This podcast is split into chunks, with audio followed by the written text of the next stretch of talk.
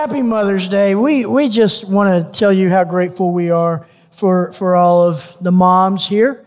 And um, if you're here with your, your mom or maybe the mother of your children, will you just turn to them and tell them thanks this morning? So thanks, Mom. And I want to pray for our moms before we dive into our message. So, Father, we're just so grateful that, that by your design, you have created mothers that uh, somehow can walk through so many things that are so difficult and, and yet stand faithful to you. And so, God, we pray that this day would be a blessing for all the moms, all the moms who will be moms one day, all those who long to be mothers, but, but maybe aren't at this point. But God, we just ask that in your infinite wisdom, that you would provide whatever it is each woman in this room needs, whether it's comfort, encouragement, just a, a sense of peace or longing for you or love, whatever it may be, God. Let, let every woman in this room know that you are standing with them and holding them close. And we ask all that in Jesus' name. Amen. Hey, so do me a favor and stand up with me. We're going to look at Exodus 2, 1 through 10. Um, and, and so that might seem like a, an odd choice for Mother's Day, but hopefully as we walk through it, it'll make a little more sense. And so in, in verse 1, it starts out, it says this Now a man from the house of Levi went and took as his wife a Levite woman.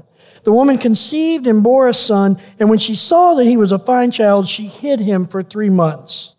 When she could hide him no longer, she took for him a basket made of bulrushes and daubed it in bitumen and pitch.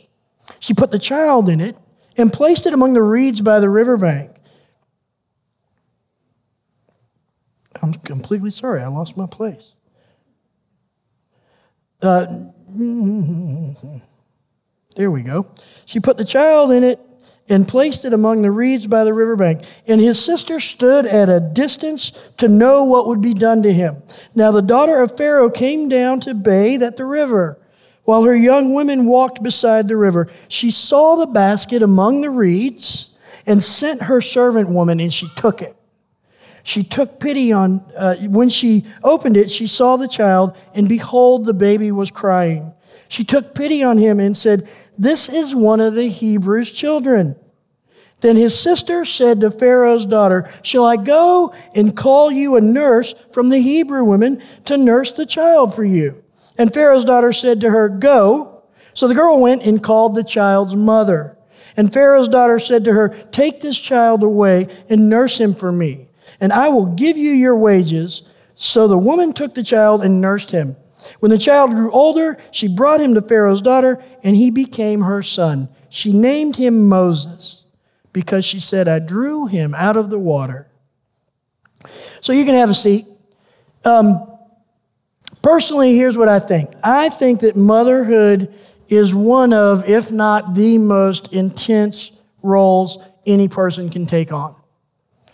And notice I said it's a role, not a job because a job is about performing tasks. It has a beginning and an end. A role, though, is something you do that demands that you bring your identity into it. Think of an actor playing a role. Who the actor is always shows up in the role that they play. And no two actors would play the same role the same way because they are at the core different people. Think about this for one second. I saw an article the other day that said that um, Tom Selleck was originally approached to play Indiana Jones, but he was under contract with Magnum PI, so he couldn't play that role. So they got Harrison Ford. Now think about that. Can any of us envision Tom Selleck as Indiana Jones? I can't. I just can't see it. But that's what happens is our identity comes into a role. So motherhood is a role, but it isn't a role you simply play. It's a role you live. And it's a role that transforms and changes you. And it's an intense role. And it's filled with joy and pain and sorrow and elation and angst and peace and hope and even despair at times. It certainly is not a role for the faint of heart.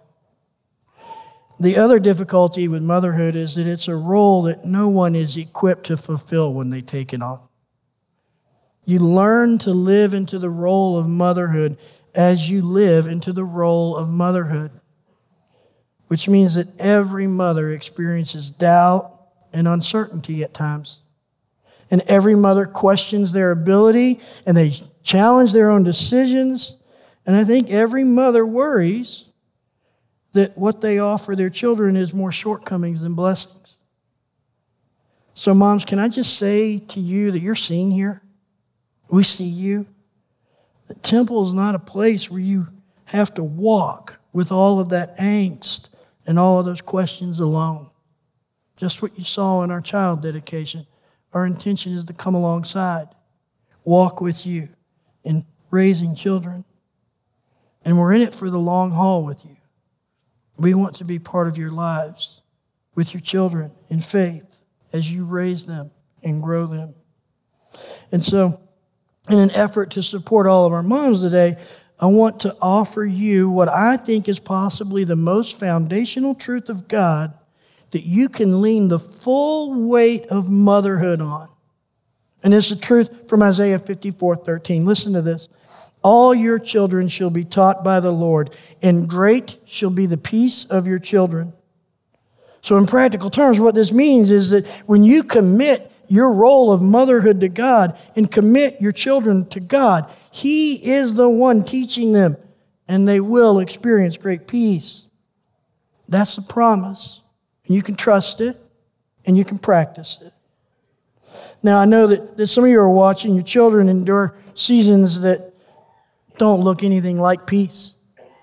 And, and some of you are watching your children live in mistakes, and it seems like they're not learning anything. Anybody ever been there as a child? Same mistakes over and over again.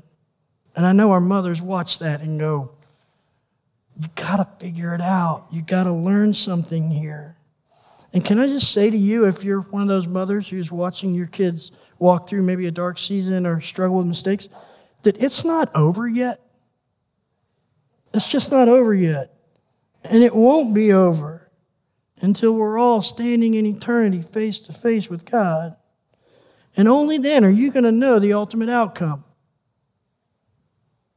The story's already written, but we haven't read the last chapter. And so, our part, your part as a mother, is to live a life of quiet faithfulness, regardless of the season, regardless of the struggle, regardless of what's happening now, today, in this season, in your face. Your part as a mother is to live a life of quiet faithfulness. And now here's the thing the quiet is a product of trust. Listen to this in Psalm 46 and be still and know that I am God. The faithfulness is a product of assurance.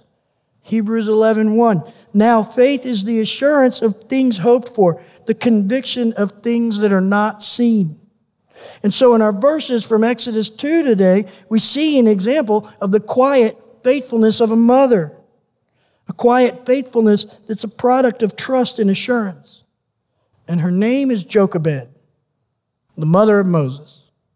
She's not named in Exodus 2. You got to go all the way to Exodus 6 to even find her name. But I want to give you some context of Exodus 2. Exodus 2 takes place when the Pharaoh of Egypt has decided that the Hebrews are just getting too numerous. So he's got them as slaves, but they're becoming too many. So he passes a decree that all male Hebrew children should be killed at birth. And so Jochebed gives birth to this beautiful baby boy and places him in the Nile to be found by Pharaoh's daughter. Just hoping hoping the way a mother hopes in a hopeless situation that her son would be raised as Pharaoh's daughter's own child.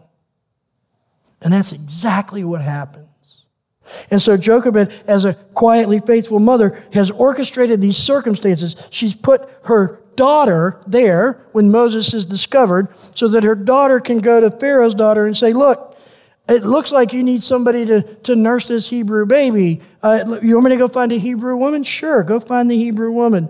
And so her daughter goes to her mother, Moses' mother, and says, Come back, Pharaoh's daughter is going to keep this baby. And so that's an overview of these verses in Exodus 2. And I want to try to do three things this morning.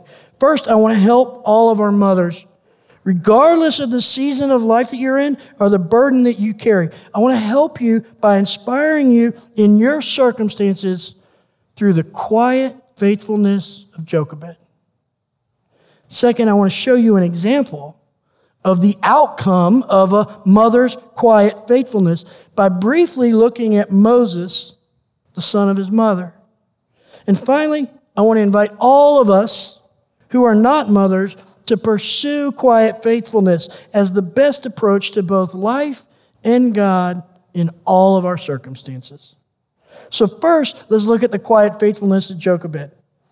Her first example is handing her son over to a stranger. I can't imagine what that must have felt like for a mother. Even if she believed that this would ensure her son's survival, she still had no assurance that Pharaoh's daughter wouldn't kill the baby Moses. In verse 7, it tells us that Pharaoh's daughter recognized that this child was a Hebrew. And her very father is the one who made the decree that all Hebrew males should be put to death.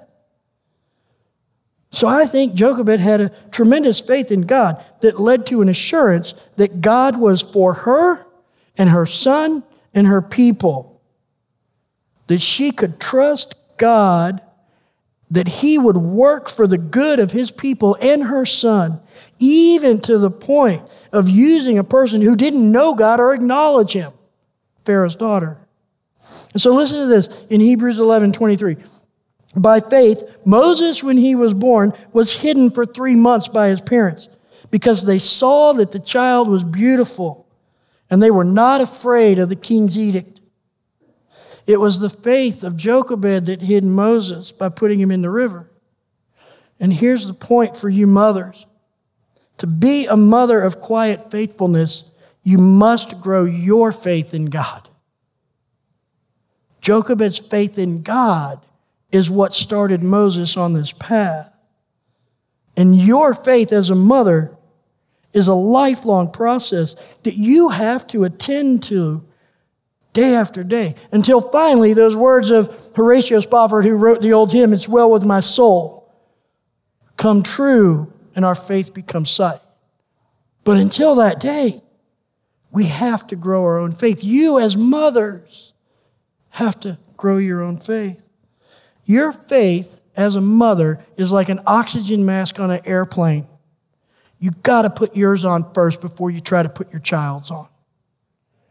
And if you don't put yours on, you will not be in a position to put that mask on your child. But that's not where Jochebed's quiet faithfulness ended. She became the wet nurse to her own son in quiet faithfulness. Mothers, can you imagine what that would be like?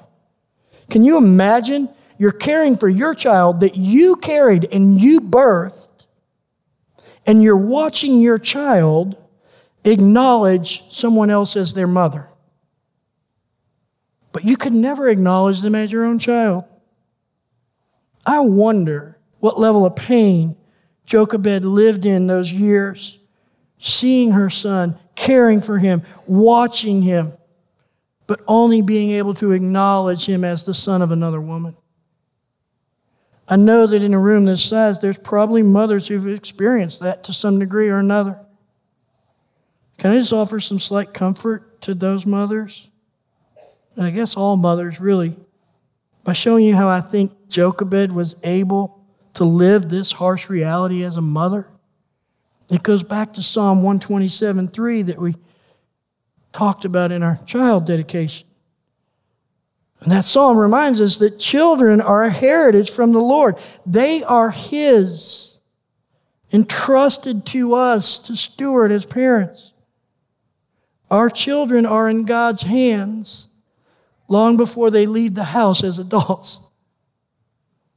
But yet we tend to think, oh, they're 18, they're going off to university, they're going to get a job, they're moving out. Well, we just got to trust them to the Lord. Can I just suggest that that should be day one, leaving the hospital, not the day they're leaving the house. And here's why to be a mother of quiet faithfulness, you must entrust your children to God. You have to. If you can't entrust your children to God, you will not find that quiet faithfulness. And I want to show you an example of an outcome of a mother's quiet faithfulness. Look at Hebrews 11 24. By faith, Moses, when he was grown up, refused to be called the son of Pharaoh's daughter. So in verse 23, by faith, Jochebed hides Moses. In verse 24, by faith, Moses himself refused to be known as the son of Pharaoh's daughter. Now here's the question Where did Moses get that faith from? He wasn't raised in a God fearing home by God fearing parents. He was raised in the house of Pharaoh's daughter. He was actually raised in a house that told him his grandfather was God. And yet, somehow, by faith, he stepped out as an adult. I think it was the quiet faithfulness of Jochebed. In those few years that she was there nursing and caring for her son, she instilled her faith in him, but not even as a mother, as a nurse. And here's what you need to know a mother's quiet faithfulness instills something in a child that can never be taken away. And if we look at Hebrews 11 23 and 24, it's easy to miss this big gap that's hidden between these two verses, that's hidden between this baby hidden in a river and this man refusing to be seen as Pharaoh's daughter's son. Here's what happened. A lot of stuff happened in that gap. Here's some of it. Moses killed a man. He was rejected by his own people. He went off and hid in the wilderness. He argued with God when God called him and said, I don't want to do it. He had issues of temper and pride and fear. Yet somehow the quiet faithfulness of his mother remained in him. And so, can I just say, if you're a mother and your children have walked out into the adult world and maybe they're struggling out there, that what you instilled in them is still there? If your children are walking in darkness and you don't see them walking in faith, don't stop your quiet faithfulness. It is still at work in them. The present circumstances aren't necessarily the eternal result. One day, you may experience an outcome that looks nothing like this present situation. And you may find peace and joy. See, here's another lesson we can learn from Jochebed in the gap between Hebrews 11:23 and 11:24. The quiet faithfulness of a mother endures even when it looks hopeless. And so, finally, I want to invite all of us, mothers are not, into living lives of quiet faithfulness. Look at verse 26 in Hebrews 11. He, and this is Moses, he considered the reproach of Christ greater wealth than the treasures of Egypt, for he was looking for the reward. And then you might be thinking, wait, I thought Moses lived like 1,300 years before Jesus. How did Moses consider anything about Jesus? Well, it's simple, really. Jesus is the Alpha and the Omega, He's the beginning and the end. He's before all things and He's in all things, and all things are for Him. Jesus is seen throughout the Old Testament and he's manifested in the New Testament. And Moses, knowing that God had promised to redeem and save his people, was well acquainted with the Messiah, the Christ, even if he didn't know the man, Jesus. See, Moses had a trust and assurance that was rooted in the faith of his ancestors, that was instilled in him through his mother, Jochebed, that was nurtured in his private heart by God, that allowed him to live as if what was promised, a redeeming Christ, was already accomplished. In that sense, we're all in the same spot as Moses, right? Living into what's been promised as if it's already been done. And so a life of quiet faithfulness is available to every one of us, whether we're a mother or not, if we will just trust God and live in His assurance. And see, that happens for you and for me the same way it happened for Moses by seeing in Jesus a greater wealth than this world, than this Egypt can offer us. And so here's what all that means whether you're a mother or not, you can seek to live a life of quiet faithfulness by first intentionally growing in your faith, your own faith, not the faith of your parents, not the faith of your friends, your own faith. And you can grow in that faith as a lifelong calling, not just a one time decision. And you live by quiet faithfulness when you entrust your life to God. And you live in the calm that comes from trust and assurance. The quiet that comes with that, the stillness and the hope that comes with that. And then you endure in your faith. You just don't give up. When ways and trials come and you press into God more and more deeply, not into the chaos, not into the what ifs, not into what feels like loss or confusion, you press into God. Not into your own strength or your own plans, you press into God with quiet faithfulness. This says, I know you've promised it, so I'm going to act as if it's been achieved. You know, before I close this morning, I want to invite you into a practice to engage in this week. And it probably is one of the simplest things anybody could ask you to do. I want to invite you into the practice of encouraging a mom. It's probably best to start with your own mom, and then maybe your wife, the mother of your children.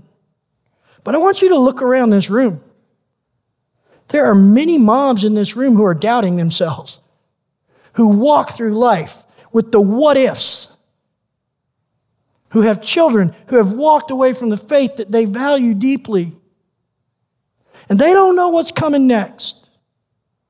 And they need just a moment of, hey, you've got this. I see your quiet faithfulness in other areas. Press that into raising your children. Bring that forward to those who you think are wandering away. It only takes a second to look at a mother who might be in a moment of struggle, who might be in a moment of grief over her own children, who might be in a moment of confusion because this is a role that you're not equipped for when you take it. This is a role you learn by taking the role. And so every mother needs somebody sometimes to go, hey, you know what? You're, you got it. You're all right. Just keep walking. Just keep going. Now, I was on a flight coming back from Colorado a few weeks ago, and there was this mom that came rushing into the gate. She had two kids, the big giant, giant double stroller. She was late getting to the gate. The flight was already boarding. She was by herself. The ticket agent looks at her and says, Hey, this plane is almost full. You can't take that stroller on. You're going to have to gate check it. First thought that went through my head is, oh my goodness, how is she going to get two kids off the plane into baggage claim to pick up her stroller? And she was frustrated because she knew that without that stroller, she didn't have enough hands. She, she, she had backpacks and luggage and carry on bags and snacks and toys and all this stuff. She's got this toddler, she's got this infant. And so she finally gets on the plane, and I, and I get on and I sit down, and she's sitting the aisle behind me, right, or across the aisle in the row behind me. The flight was rough for her, man. She was just like struggling, and kids were getting upset, and, and you know, just, she was working hard. And then she was getting off the plane, and you could just see the struggle in her face. And I thought to myself, I said, you know what? I need to tell her that she's Wonder Woman, that she's doing awesome. And I looked at her as she stood up to get off the plane and I kind of smiled. And then I said absolutely nothing. I felt awkward. I was like, how is she going to perceive this? All these things. In that moment, my sensibility about how I might be perceived was more important than encouraging her. And I wish I'd said something. I do. Because she was struggling, man. And I know she thought everybody on that plane was looking at her and judging her and asking her, thinking to themselves, why don't you make those kids be quiet and get them to settle down? Can I just invite you over this next week? Don't be like me. Just don't be like me. When you see a mom who's, who's you know she's wrestling with stuff and she's struggling, and, and it, it, it may be a mom of young children, it may be a mom who you know is wrestling with the walk of faith that her kids are taking, or the walk from faith, maybe. Maybe you just know there's some darkness there. Maybe you know that she's got this cloud over her about her children. Would you just encourage her? Would you just pray for her? And so that's the practice I want to invite you into this week. I want us all to commit to that to look at a mom and go, you know what? I see your quiet faithfulness. I see it. Don't give up. Let it endure. You're instilling something in your children. And just let that be a word from God's Spirit through you to them that says, yes, I can take another step, even when I don't feel like walking anymore. Let's pray. Father, I thank you so much just that you've designed us to need mothers, that you've designed us to be able to experience you through mothers, through the, the divine attributes of a mother, of yourself that you put in a mother. And so, God, we pray that love and compassion and, and gentleness and kindness become traits that we all cherish and admire. But also, God, I pray that you open our eyes as we walk through the world this week, whether it's a mom in a store or a mom that we see at school or at a sporting event or, or just a mom that we see who we know struggling. You just encourage us to, to reach out, to encourage them to keep walking, to pray for them as they seek you. And Father, I just ask that quiet faithfulness becomes something that marks all of us as yours, that we live in this quiet faithfulness that we have trust and assurance that allows us to stand in you no matter what this world may bring. And we ask all that in Jesus' name. Amen.